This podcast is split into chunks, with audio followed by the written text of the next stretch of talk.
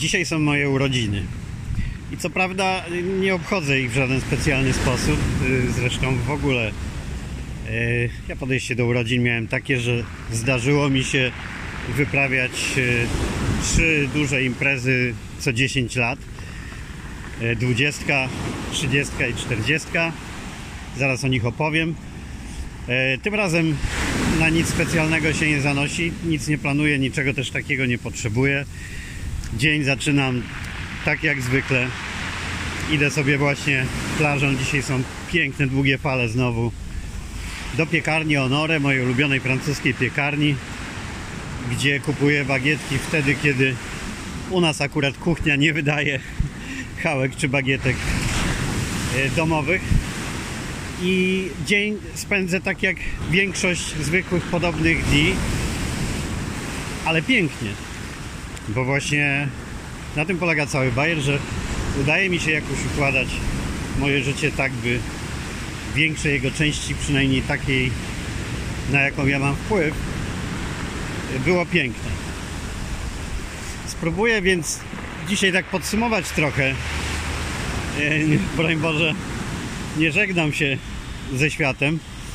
Nie mam takich planów, ale urodziny to dzień dobry jak każdy inny, żeby pomyśleć o tym, jak się żyło do tej pory i co ewentualnie chciałbym zmienić, czego nie.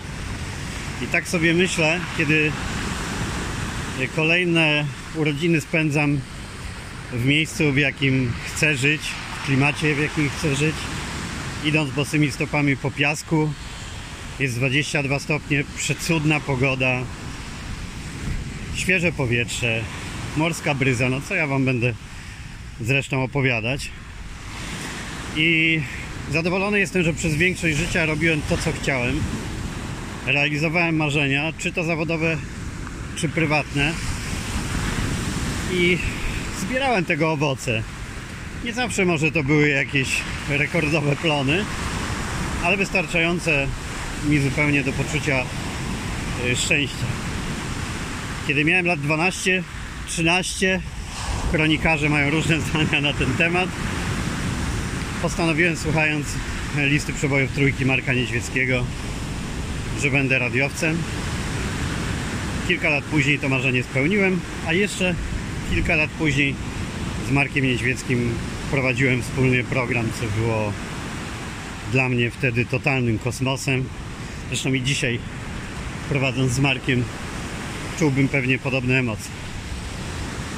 Kiedy zapragnąłem być fotografem, to w wieku 15 lat, biorąc ze sobą pożyczony, już nawet nie pamiętam od kogo, aparat marki Zenit, wielki drewniany, ciężki statyw, ważący prawie tyle co ja, bo ja zawsze byłem chudzielcem i wtedy pewnie ważyłem w porywach do jakichś 40 kg, myślę, że statyw miał 20 parę. I tak uzbrojony oraz wielką torbę zawieszoną na ramieniu fotograficzną, która również miała rozmiary niewspółmiernie wielkie do moich. Wybrałem się na zaplecze konfrontacji teatralnych w Opolu przechodząc, w czym pomógł mi niski wtedy wzrost, pod e, kontuarem portiera, który w momencie odbywania się konfrontacji teatralnych był po prostu Bogiem. To on mógł przymknąć oko na któregoś z fanów czy fanek teatru, pozwalając im przemknąć się chociaż przez portiernię, a później było jeszcze parę miejsc, gdzie można było być złapaną, złapanym i i jednak nie dostać się na upragnione schody e, sali w Teatrze Kochanowskiego, no bo oczywiście o miejscu siedzącym nie było co marzyć. Ale ja znałem dobrze zaplecze teatru, bywałem tam często i moja misja przedarcia się e, zakończona została sukcesem i czatowałem w tym korytarzu na gwiazdy, którym chciałem zrobić zdjęcia. Będąc święcie przekonanym, że mam tak profesjonalnie przygotowany sprzęt, że nie będą mieli wątpliwości, że mają do czynienia z profesjonalistą. Trochę chyba z perspektywy czasu e, zdaję sobie sprawę, że nie wziąłem pod uwagę faktu, iż mając lat te 15 wyglądałem na górę 12 No ale na szczęście trafiłem na ludzi, którym to w ogóle nie przeszkadzało, a pewnie potraktowali to nawet jako dobrą okazję, żeby dać małolatowi y, poczucie dowartościowania. I tym pierwszym wspaniałym człowiekiem był Wojciech Młynarski. On przechodził korytarzem, ja stałem ustawiony ze statywem i moim aparatem pod plakatem w korytarzu Teatru Kochanowskiego. Korytarz na zapleczu, nie wiem jak teraz, ale wtedy był cały e, wyklejony plakatami z konfrontacji, sztuk różnych, jakie się tam odbywały. I był też plakat Wojciecha Młynarskiego z koncertu Róbmy swoje, może nie pamiętam dokładnie. W tej charakterystycznej dla niego pozie, w czarnym garniturze, białej koszuli, krawat chyba taki bardziej śledzik. I pod, tyż, pod tym plakatem ja czaiłem się na niego. Gdy przyszedł, przedstawiłem się i powiedziałem, że e, chcę mu zrobić zdjęcie. Było to moim marzeniem, ponieważ szykuję wystawę portretów i sylwetek osób, które podziwiam. Na to Wojciech Młynarski potraktował mnie ze śmiertelną powagą i powiedział dobrze, czy mam być w marynarce, czy bez, jak mam się ustawić i w ogóle przez te kilka minut współpracował ze mną podczas sesji. Zdjęcia zresztą wyszły wspaniałe, jak na tamte czasy. Od razu zaznaczę, że sam je wywoływałem, blokując łazienkę znowu na parę godzin, uniemożliwiając rodzicom dostęp do łazienki. Dziękuję im za cierpliwość. I używając współczynników e, fotograficznych, odczynników, nie współczynników, e, które też były załatwiane część e, Politechniki Opolskiej jakimiś układami wtedy to było WSI, Wyższa Szkoła Inżynierska.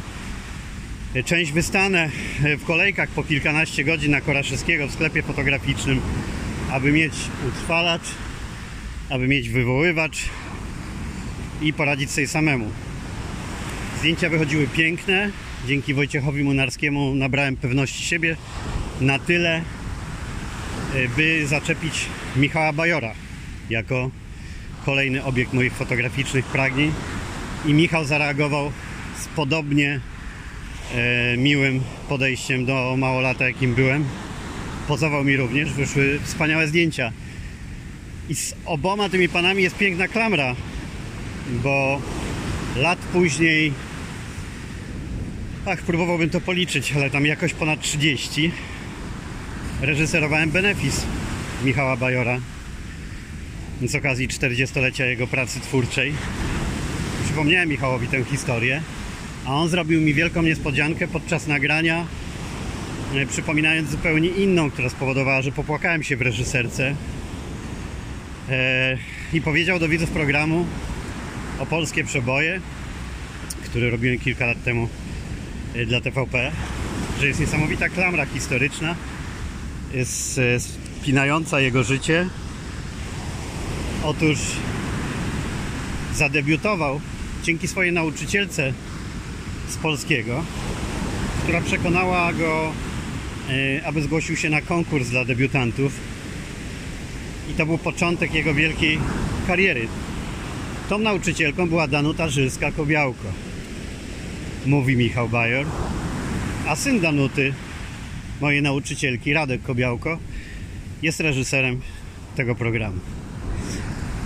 E, popłakałem się wtedy w reżyserce. Dalej mam e, ciarki, gdy sobie to przypomnę, więc takie dwie klamry.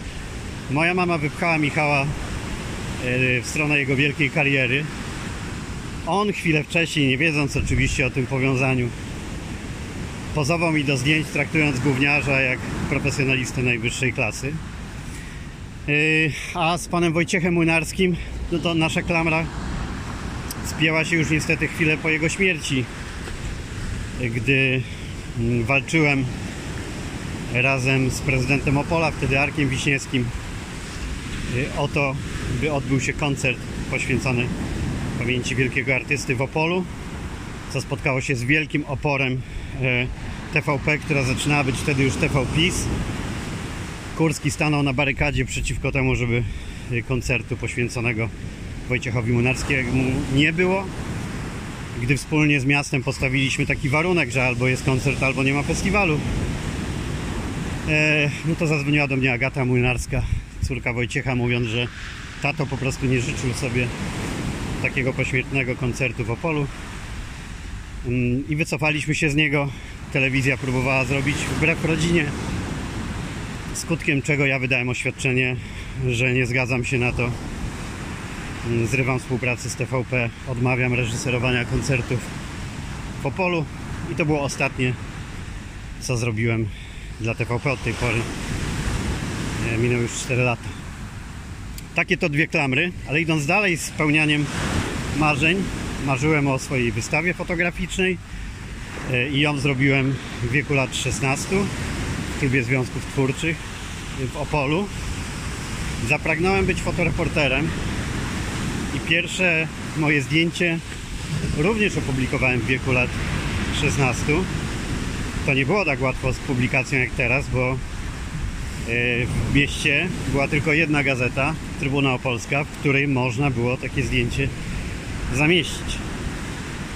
Trudno je było też zrobić, trudno było wywołać, no wszystko było trudne, ale ja niezrażony tym yy, załatwiłem sobie znowu wejście na konfrontacje teatralne w Opolu i robiłem zdjęcia aktorom. A ponieważ zakochałem się platonicznie w aktorce yy, odgrywającej yy, rolę Iwony Księżniczki i Burgundy w Gombrowniczowskim spektaklu, studentce PWST, to całą rolkę filmu, te 36 klatek, wykorzystałem na jej zdjęcia. Minusem było, że nie miałem już do końca konfrontacji filmu, aby robić kolejne zdjęcia, ale plusem wielkim to, że ta aktorka wygrała konfrontacje teatralne za tę rolę, a ponieważ y, była nikomu nieznana, była studentką PWST, to też okazało się, że nikt nie zrobił jej zdjęć nadających się do publikacji i dzięki temu moje zostało przyjęte przez Trybunał Opolską. Ja czekałem od 4-5 rano pod kioskiem, który otwierał się o 6 rano i nigdy nie zapomnę tych emocji, kiedy w ręku miałem gazetę z moim zdjęciem tej cudownej aktorki, podpisane moim imieniem i nazwiskiem, jeszcze pachnące farbą drukarską. Wykupiłem cały nakład chyba z tego kiosku, żeby rozdać rodzinie. A ta aktorka nazywała się Danuta Stenka. Lat y, później też około 30 przyjmijmy, żeby tu nie wyliczać dokładnie. Reżyserowałem specjalne wydania programu Pytanie na śniadanie dla telewizyjnej dwójki. Spotkałem się z Danutą Stenką która była gościem jednego z odcinków programu i opowiedziałem jej tę historię mojej pierwszej publikacji ze łzami w oczach, a ona odwzajemniła mi e, się tymi samymi emocjami. Później chciałem pisać wiersze. Byłem poetą bardzo krótko, bo przebił mnie e, kolega, który pisał lepiej ode mnie. Mam problem z wymienieniem tego, kto to był, bo e, no dziwnie się potoczyło jego życie tak, że swój talent nie tylko zmarnował, rozmienił na drobne, e, choć tworzył dużo znanych piosenek, miał za sobą piękne kawałki poezji, e, ale od lat stał się częścią takiego w najgorszym wydaniu pisowskiego ujadania, obrażania ludzi, stygmatyzowania i wolę wspominać miło, bez wymieniania nazwiska, które większość z Was zna i które zepsułoby tę opowieść. W każdym razie to on okazał się lepiej piszącym poezję ode mnie i walczyliśmy o tę samą dziewczynę, wykorzystując do tego zupełnie innego oręża niż teraz, czyli tam wysyłania emotikonków, zdjęć, krótkich wiadomości tekstowych, tylko właśnie pisząc wiersze i zostawiając jej na parapecie domu, który był po drugiej stronie Opola, więc samo dotarcie nie było łatwe w tej komunikacji. E, ale on pisał zdecydowanie lepiej, dlatego też skuteczniej zdobył jej serce, choć tylko na chwilę, jak to poeci. A ja, będąc empatyczny, jak zawsze, na szczęście, mm, załatwiłem mu publikację tych wierszy w Trybunie Opolskiej, co ostatecznie zdecydowało o podbiciu serca wybranki, kiedy przeczytała dedykowane sobie wiersze. Pamiętajcie, że mówimy o czasie, kiedy byliśmy licealistami, kiedy nie było internetu i kiedy załatwienie publikacji w jedynej dostępnej gazecie w regionie było czymś naprawdę dużym. Potem pomyślałem sobie, że e, nie wychodziło mi z poezją, ale za to świetnie się czuję w pisaniu w ogóle i zacząłem pisać teksty do Trybuny Opolskiej, do miesięcznika Odra, takiego bardzo e, wtedy snobistycznego periodyku o kulturze. E, zostałem stałym recenzentem konfrontacji teatralnych. Już nie musiałem się przemykać w wieku 17 lat, bo wtedy zaczęła się moja praca dziennikarska już na full time, co było zabawne, bo byłem dalej licealistą, a jednocześnie e, dziennikarzem największej gazety. E, wtedy słowo dziennikarz oznaczało zupełnie co innego niż teraz. Dziennikarze naprawdę mieli szacunek, posłuch, a nawet e, no, większość osób bała się mocy dziennikarzy. Siła słowa pisanego była wtedy wielka, wobec tego był specyficzny taki dwubiegunowy odbiór mnie, bo z jednej strony w szkole ciągle przyprawiałem problemów moimi akcjami opozycyjnymi, zamykaniem się w radiowęźle, krzyczeniem Solidarność, chodzeniem ze znaczkiem w klapie Solidarności. A jednocześnie nie bardzo mnie było jak ugryźć, bo pisywałem o kulturze, co prawda, no ale jednak do organu prasowego PZPR i zanim mnie ukamieniujecie, no to po prostu innych wtedy nie było. Była jedna tylko gazeta, więc nie miałem wyboru. Na swoje usprawiedliwienie dodam, że chwilę później e, udało mi się nawiązać kontakt z, prac, z prasą podziemną i pisywałem do niej. A gdy tylko powstał pierwszy niezależny tytuł w czerwcu 1989 roku, to oczywiście przerzuciłem się tam. Natomiast zanim to nastąpiło, pisałem dużo o kulturze, wywiady z artystami, recenzje, najwięcej tych z konfrontacji teatralnych, przez co mam niestety problem z klasyką polską do dzisiaj, bo naoglądałem się tyle wydań dziadów wyzwolenia i innych ciężkawych sztuk, e, że nie wiem ile jeszcze potrwa zanim przekonałbym się do tego, żeby pójść chętnie na e, polską klasykę, szczególnie tak tradycyjnie wystawianą. Pisałem, pisałem, pisałem już jako 17-latek. E, chwilę później wymyśliłem sobie, że chcę sprawdzić, jak to jest mieć trochę pieniędzy zarobionych. I w roku 87-88 wrzuciłem się w wir handlowania, e, jeżdżąc do NRD, załatwiając na lewo wyjazdy z OHP, takimi ochotniczymi e, chówcami pracy to się nazywało. Podpinaliśmy się pod nie, płacąc jakieś łapówki organizatorom. Jechaliśmy z towarem, sprzedawaliśmy go w Brandenburgu czy Berlinie Wschodnim, wracaliśmy z czymś zakupionym tam i sprzedawaliśmy na polskich targowiskach. Tak w skrócie, bo tu akurat wtedy to było szalone, ale teraz nie ma czego wspominać. Potem e, jak tylko otworzyli granicę, zacząłem robić to samo pomiędzy Berlinem Zachodnim a Polską. I miałem dość dużo pieniędzy. Wydawałem je jak szalony, mając lat 20. Szybko mi się to znudziło. Szybko je też straciłem, nie miałem ciśnienia biznesowego jakiegoś. Mm, ale też dzięki temu mm, nigdy nie dzieje mi się nic złego z powodu tak zwanego odbicia palmy. Przy jakichś momentach, kiedy w życiu nagle się miało trochę więcej i trochę lepiej. Ja po tym, co przeżyłem jako dwudziestolatek, to, że tak powiem, nic mnie nie ruszało już. Ten handelek na szczęście znudził mi się szybko i po tak wielu wywiadach zrobionych y, z gwiazdami do gazet zapragnąłem, gdy tylko otworzył się w miarę wolny rynek, organizować koncerty gwiazd. I tym sposobem zrobiłem jako dwudziestolatek właśnie kilkadziesiąt koncertów e, polskich gwiazd organizowanych na zapleczu Amfiteatru Opolskiego, w takim klubie, który tam był ulokowany. I nie tylko tam. No a zaraz po tym nadszedł czas na spełnianie mojego marzenia o radiu. Ja już jako nastolatek byłem e, blisko e, realizacji tego marzenia. Bywałem e, w oddziale trójki w Opolu u wspaniałego Piotra Wróblewskiego. Przysłuchiwałem się temu, co robił. Ba, wygrywałem nawet konkursy na bilety na różne koncerty moich idoli, a kilka lat później już je robiłem. Tutaj dużo by wspominać. E, wiele z tych wspomnień nie nadaje się do publikacji nawet po tylu latach, ale jakieś takie mm, z tych, co najbardziej zapadły mi w głowie, bo to były czasy, kiedy artysta nie wpadał tylko zagrać i jechał na kolejny koncert, tylko jak już gdzieś przyjeżdżał, to biesiadował, był, istniał, dzielił się emocjami nie tylko ze sceny. I tak było na przykład z Ryszardem Rynkowskim, z którym pobalowaliśmy po koncercie do Białego Rana i wychodziliśmy z amfiteatru. Kto zna Opole, to wie.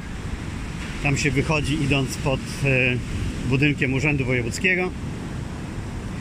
I szliśmy całą gromadą, która piła z panem Ryszardem do rana, śpiewając Wypijmy za błędy i budząc dużą e, sensację w mieście. Narobiłem się tych koncertów yy, przeróżnych, długo by to wymieniać. I opery, operetki, pop, rock, co tylko nie wymyślicie. Ale cały czas gdzieś uciekało mi moje marzenie o byciu radiowcem, blokowane tym, że mi nie odpowiadały publiczne rozgłośnie, a innych wtedy nie było. Było Radio Opole, był program Trzeci Polskiego Radia, mój ukochany, ale na tą chwilę wydawał się poza zasięgiem, był kosmosem. Yy, no jedynka i, i tyle. I dwójka od muzyki klasycznej. I kiedy kilku chłopaków z Opola, w tym jeden, z którym nic w życiu nie dzieje się przypadkowo, Jarek Paszkowski, dzięki znajomości naszych mam, wychowywaliśmy się razem, często przebywając nawet jako golasy w jednym łóżku. Jakkolwiek by to zabrzmiało, w wieku dziecięcym, E, mam nawet filmy. Jarek pewnie ich się boi do dzisiaj, gdzie na Golasa biegamy po tym, w tym łóżku i nie tylko. E, Jarek był jednym założycielem, założycieli pirackiej rozgłośni Radia Ole w Opolu. Dla tych, którzy są za młodzi, żeby wiedzieć, co to znaczy piracka rozgłośnia, to powiem, że wtedy były tylko państwowe.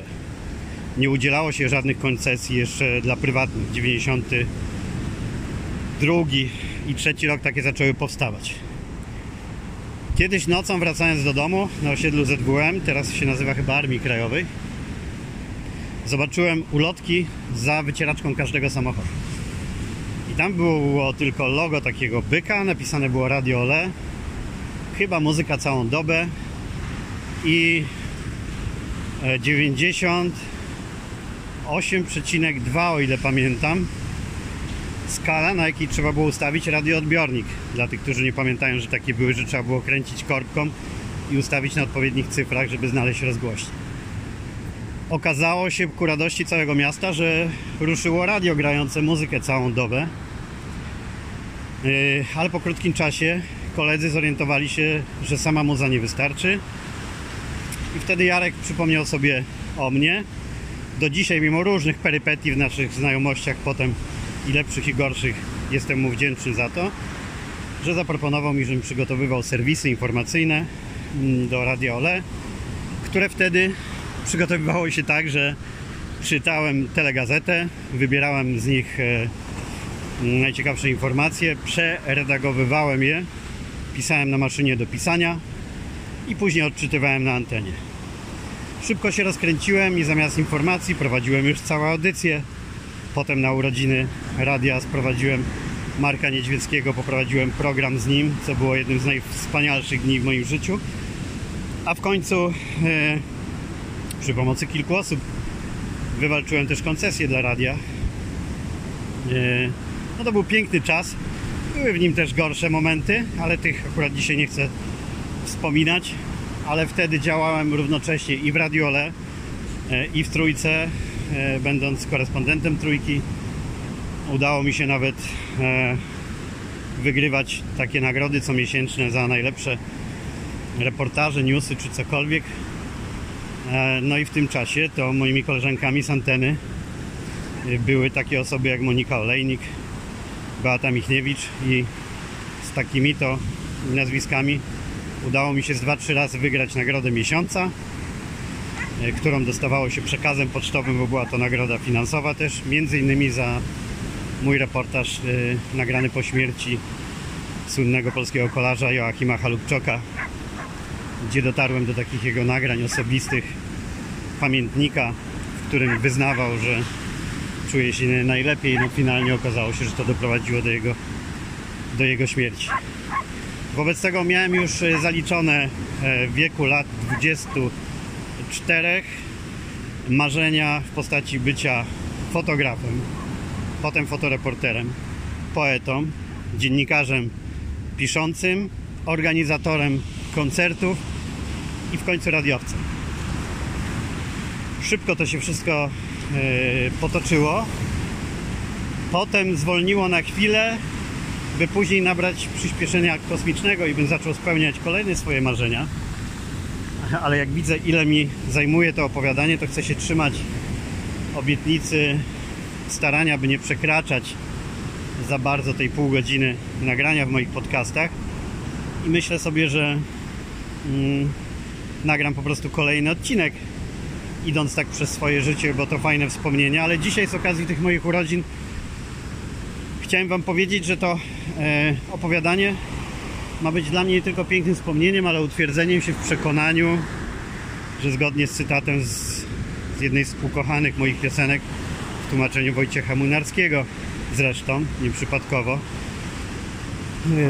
e, żyłem jak chciałem znacie pewnie e, wszyscy tę piosenkę ja rzeczywiście żyłem jak chciałem i to nie było tak kolorowo. Często to było okupione naprawdę ciężkimi poświęceniami. Tak jak po momencie, kiedy odszedłem z Radia Ole i przeżyłem kilka najcięższych miesięcy tak i ambicjonalnie i materialnie w moim życiu lądując w hotelu robotniczym bez łazienki bez środków do życia e, pomieszkanie miałem służbowe, samochód służbowy i tak dalej a jednocześnie nie godziłem się na żadne propozycje zawodowe które byłyby dla mnie krokiem wstecz.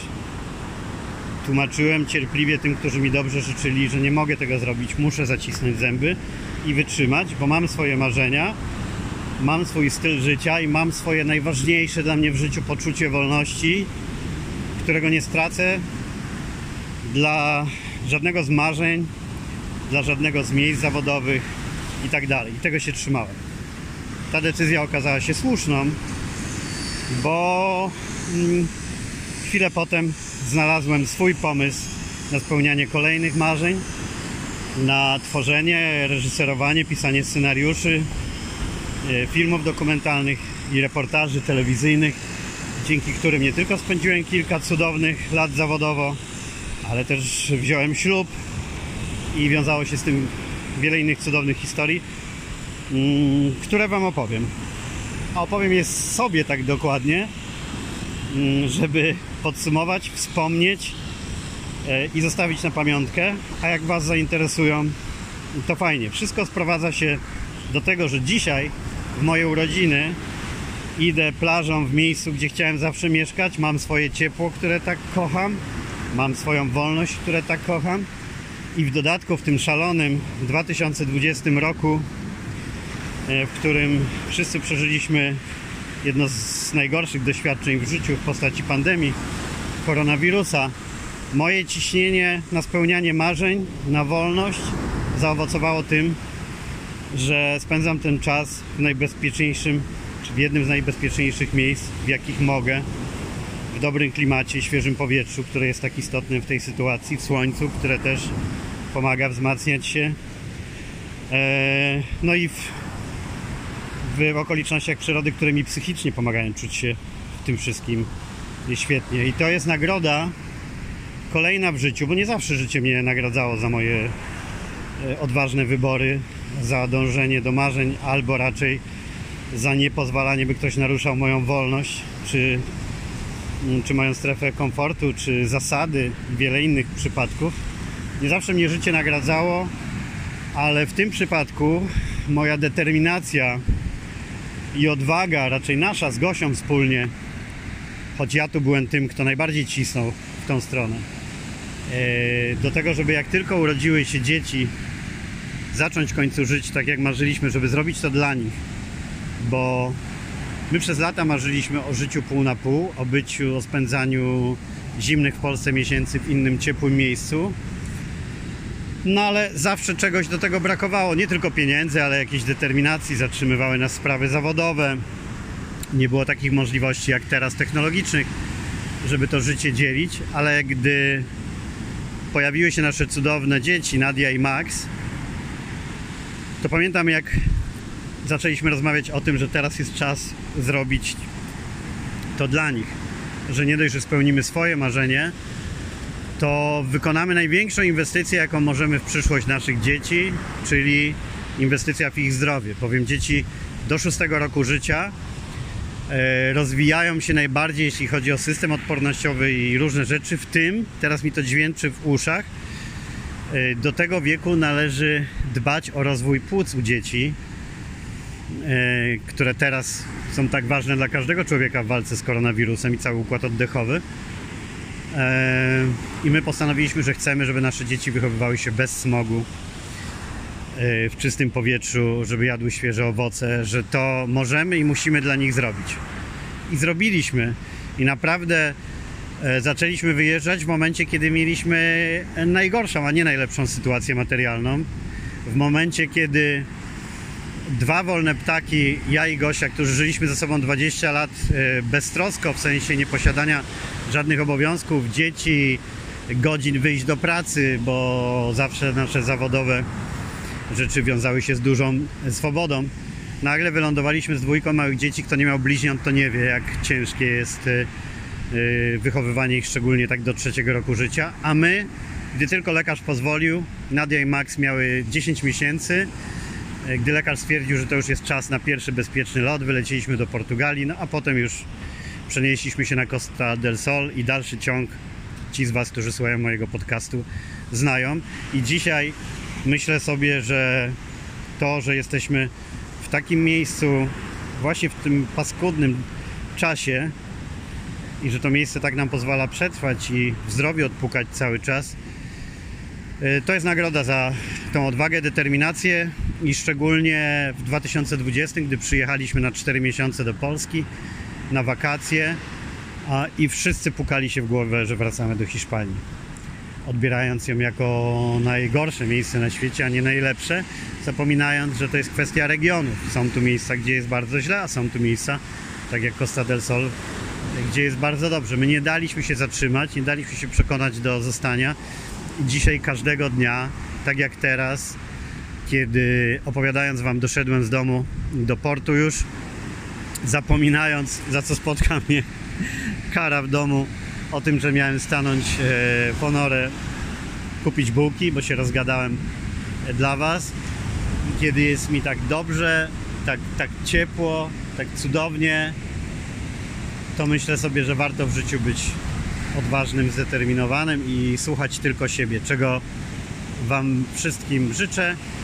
A jeśli Wy życzycie mi dobrze e, z okazji moich urodzin, to zapraszam Was na, e, do obserwowania moich stron.